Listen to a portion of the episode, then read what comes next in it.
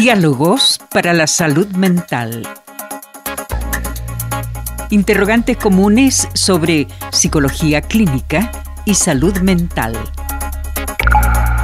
Conducen Daniela Jerez Garcés, psicóloga, y Felipe Hinojosa Paredes, profesor del Departamento de Música de la Universidad de Concepción.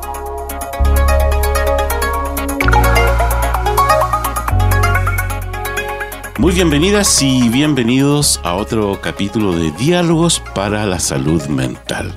Programa orientado a conversar sobre interrogantes comunes en torno a la salud mental, la atención psicológica y la vida emocional. Y como siempre, junto a mi gran amiga Daniela.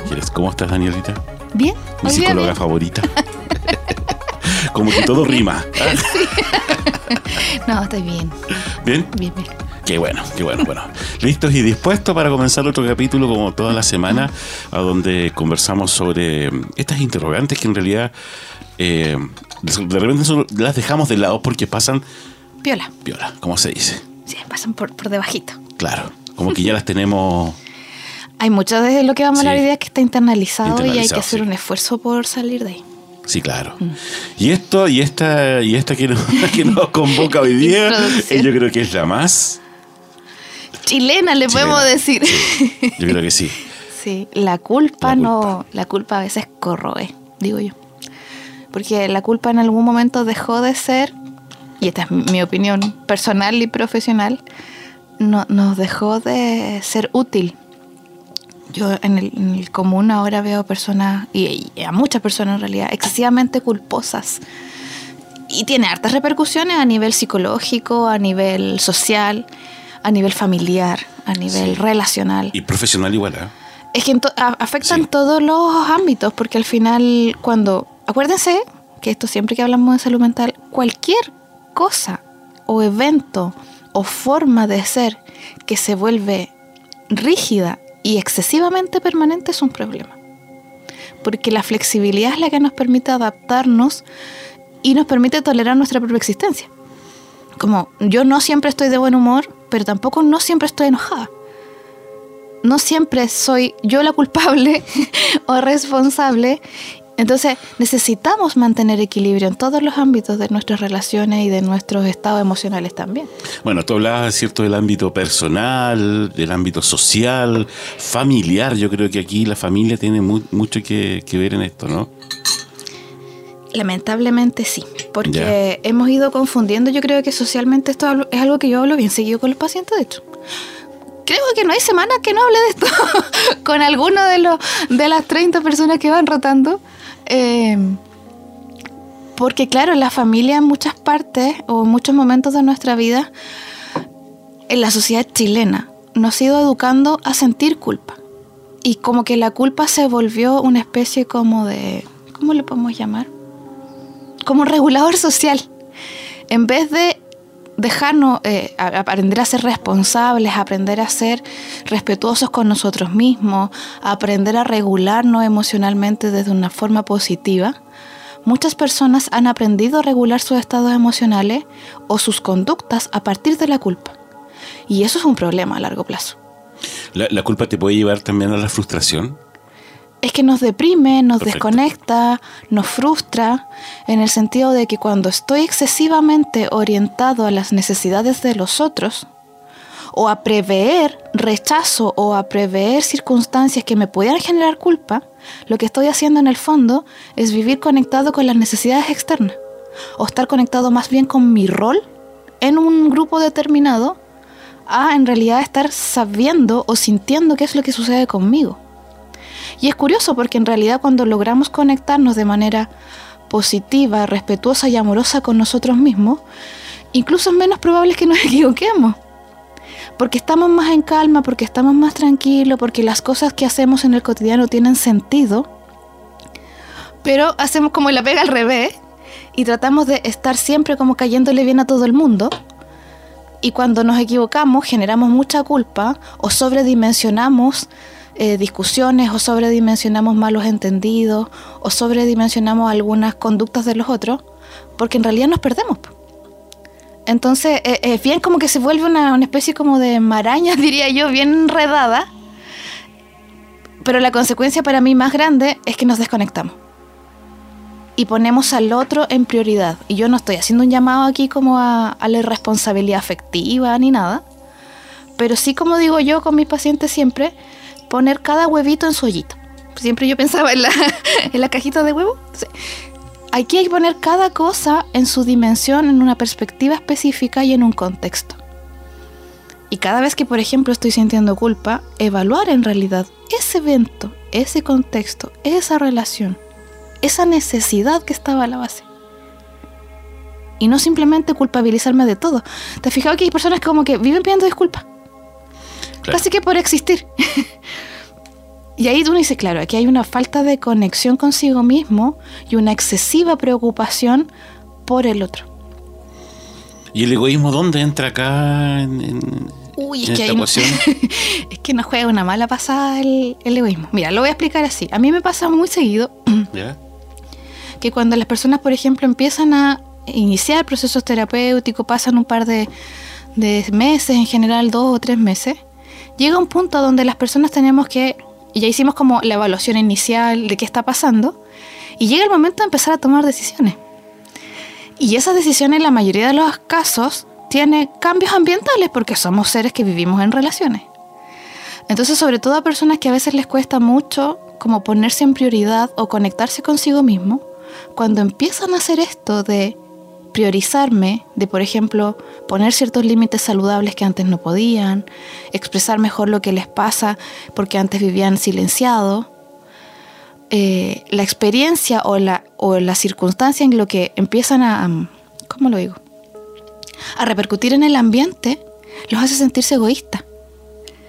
Y uno dice, pero, pero ¿por qué? Entonces es común que alguien me diga, oye, es que mira, el sábado ponte tú tenía algo que hacer y en realidad estaba súper cansada, me acordé de ti y dije, mira, no, no voy a ir porque hoy día necesito descansar y necesito, por ejemplo, este tiempo para mí.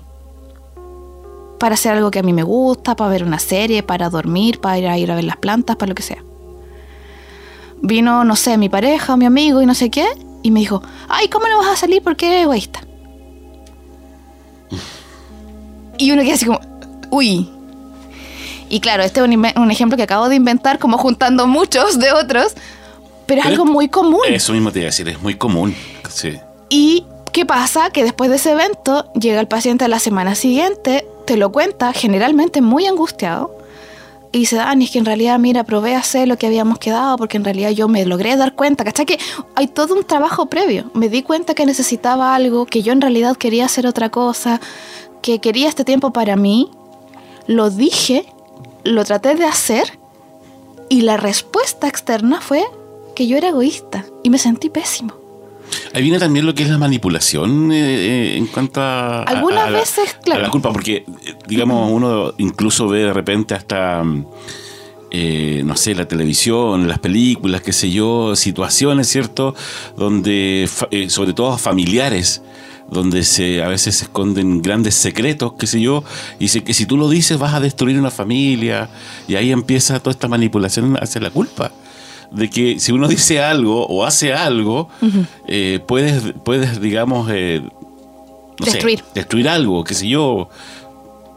Y ahí empieza toda una manipulación. Es que por eso te digo que esto se vuelve la culpa, nos, literalmente nos deja en una maraña de cosas que no nos deja decidir. Porque, por ejemplo, en el ejemplo que yo te inventaba, como un Frankenstein de muchos otros eventos, eh, la persona tiene que empezar a volver a hacer otra pega de evaluar en realidad si es egoísta o no.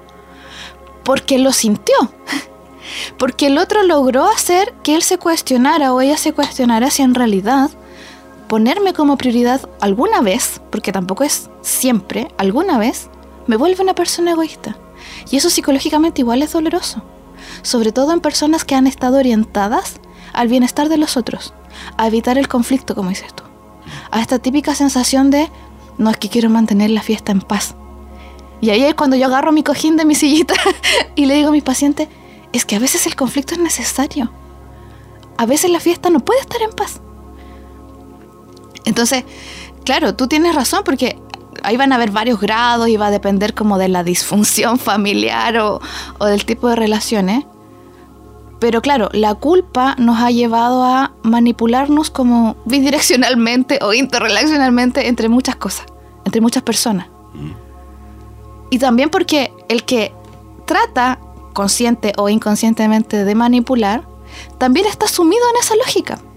Por lo tanto, probablemente él también ha cedido muchas veces sin estar conectado consigo mismo. Entonces le parece absurdo que alguien en algún momento le diga, no sabes que no quiero. ¿Cómo no va a querer? No, pues no quiero. Te fijas, hay una discordancia, hay un, un cruce cognitivo ahí que dice, no, pues si yo siempre cedo, tú también tienes que siempre ceder. Y cuando pasa eso, siempre dicen, ah, ya, como si tú dejas de hacer algo que tú hacías siempre o decías que sí, eh, te vuelves el malo de, la película. Y ahí es cuando ahí llegamos como al otro nivel y uno empieza a trabajar, por ejemplo, con esto con los pacientes y uno dice, mira, aquí lo que hay que ver en realidad es que esta relación, ¿qué tanta, por ejemplo, comunicación sostiene? ¿Qué tanto respeto mutuo sostiene? Mm, claro. Porque si del egoísmo, y yo después lo explico y le puedo decir, mira, sabes que yo en realidad, claro, muchas veces he cedido en cosas que ahora me doy cuenta que en realidad no estaban tan bien porque no me hacían tan bien. Si la otra persona sigue considerando que eso es una posición egoísta, es porque ahí hay algo en la relación que ya estaba mal de inicio, solo que en este exceso de culpabilidad que a mí me movilizaba, estuvo escondida mucho tiempo. No sé si me explico. Mm, sí. Entonces, ese tipo de cosas como empezar a deshacerme de la culpa, empezar a sentir que preocuparme por mí misma o mí mismo no es egoísmo, sino que es autocuidado y evidentemente incluso repercute en el ambiente porque si yo estoy en calma puedo ayudar, si estoy en calma soy más simpático, si te fijas. Entonces, cuando nos empezamos a encontrar con eso, las personas dicen, chuta, en realidad es que mi relación no era lo que yo pensé. Mi familia no era lo que yo pensaba. Ahí cuando están esas relaciones tóxicas que uno no se da cuenta. Uy, es que a mí me carga esa palabra porque creo que es como, es como cuando la gente me habla de ansiedad. Engloba muchas cosas. Pero yo prefiero eso, hablar de relaciones que no están enfocadas ni en el respeto, ni en una comunicación honesta. Honesta, claro. Daniela, como todos los programas, tenemos que ir a hacer una pausa ¿Ya musical. pasó? Ya pasó, ya pasó. Eh, hemos Wow, hablado y, y está bien entretenido, ¿cierto? La- el tema. Eh, pensamos incluso en algún momento que iba a ser un poquito más Lento. ¿cierto? Pero no, ha pasado muy rápido nuestro, nuestro programa. Y vamos a ir a- con una banda de acá de, de nuestra zona, los Bunkers, y la canción La Culpa. A que dejes de mentir. Solicitar una cláusula de aprendiz. No eras lo mejor que me pudo pasar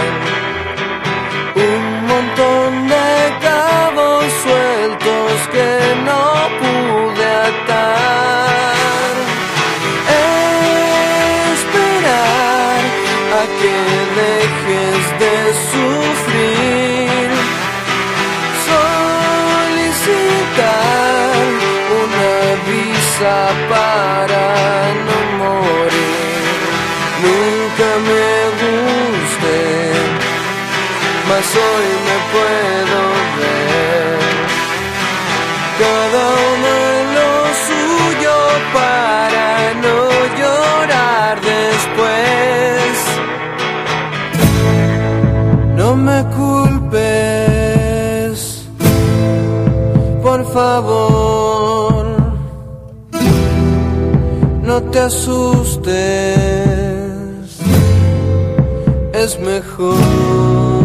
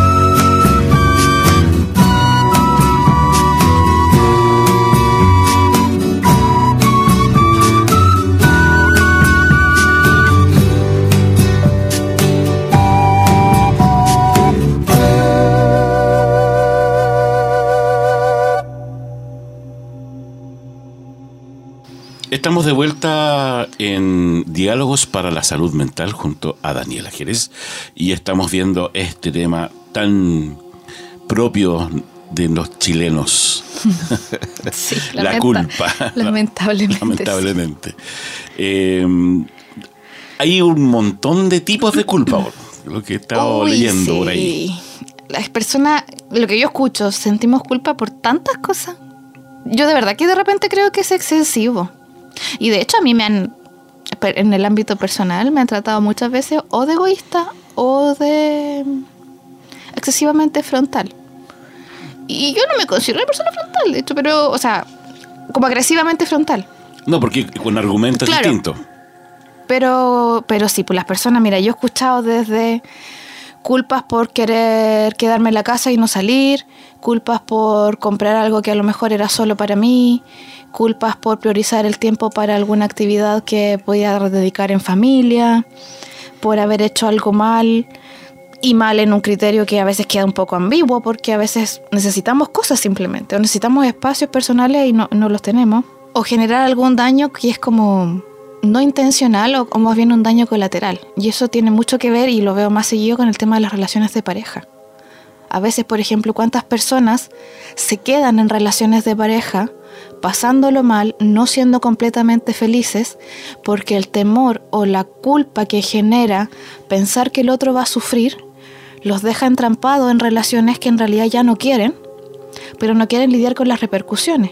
Y te das cuenta que cuando eso se cronifica en el tiempo, terminan los dos pasando lo pésimo, tratándose mal, sin que ninguno de los dos diga, sabes que voy a dar un paso al costado, porque en realidad, mucha, no te quiero hacer daño, pero ya no te quiero.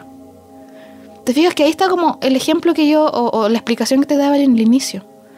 Cuando yo me logro conectar conmigo, van a haber cosas, van a haber situaciones, van a haber repercusiones que a lo mejor no van a ser las más agradables.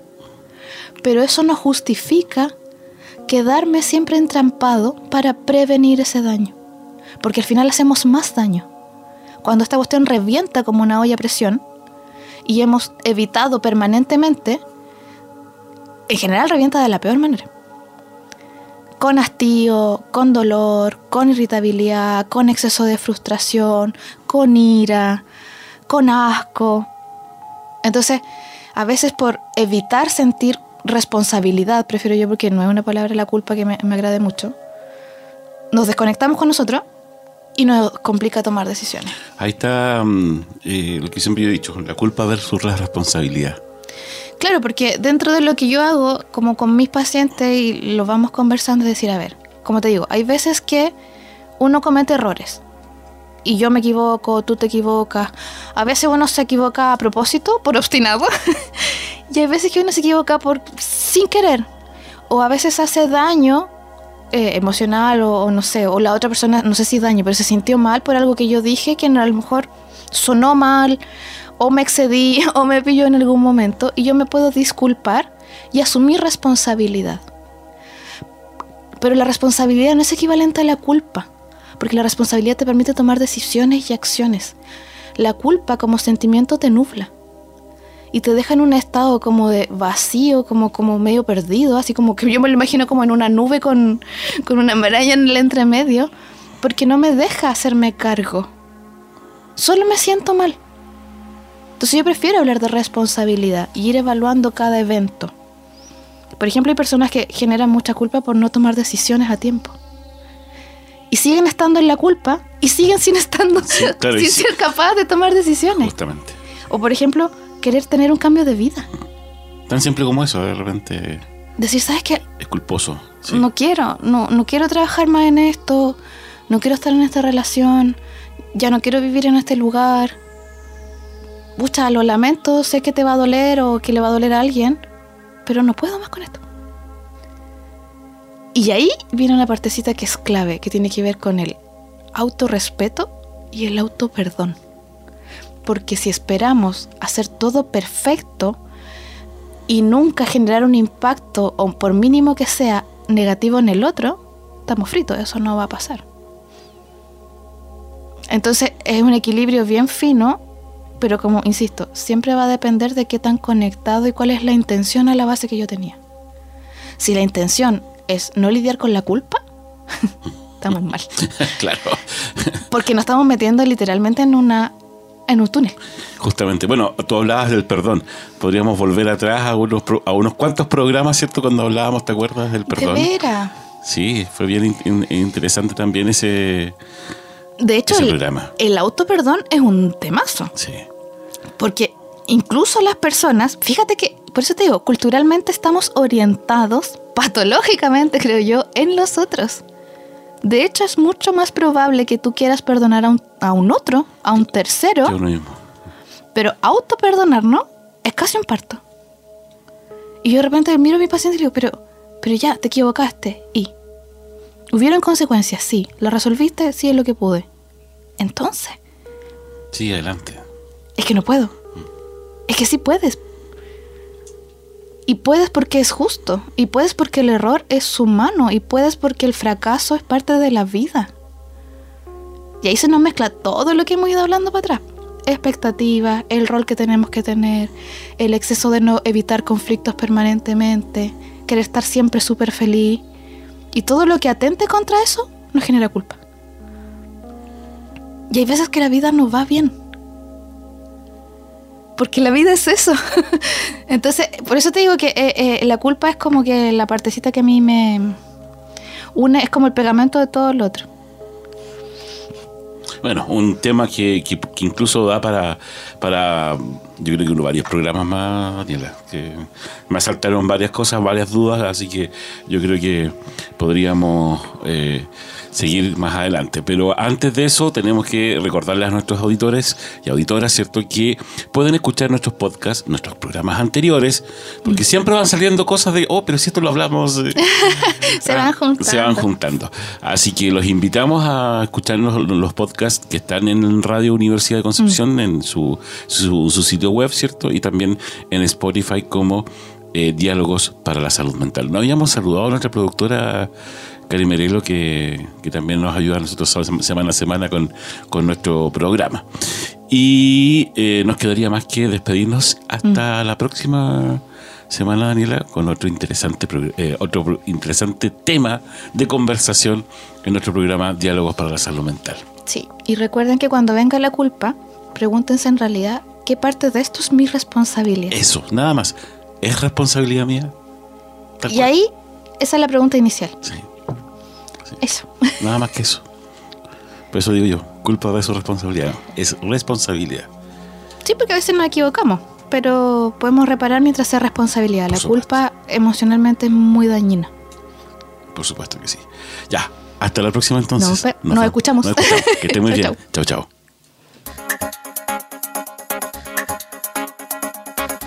Diálogos para la salud mental. Interrogantes comunes sobre psicología clínica y salud mental.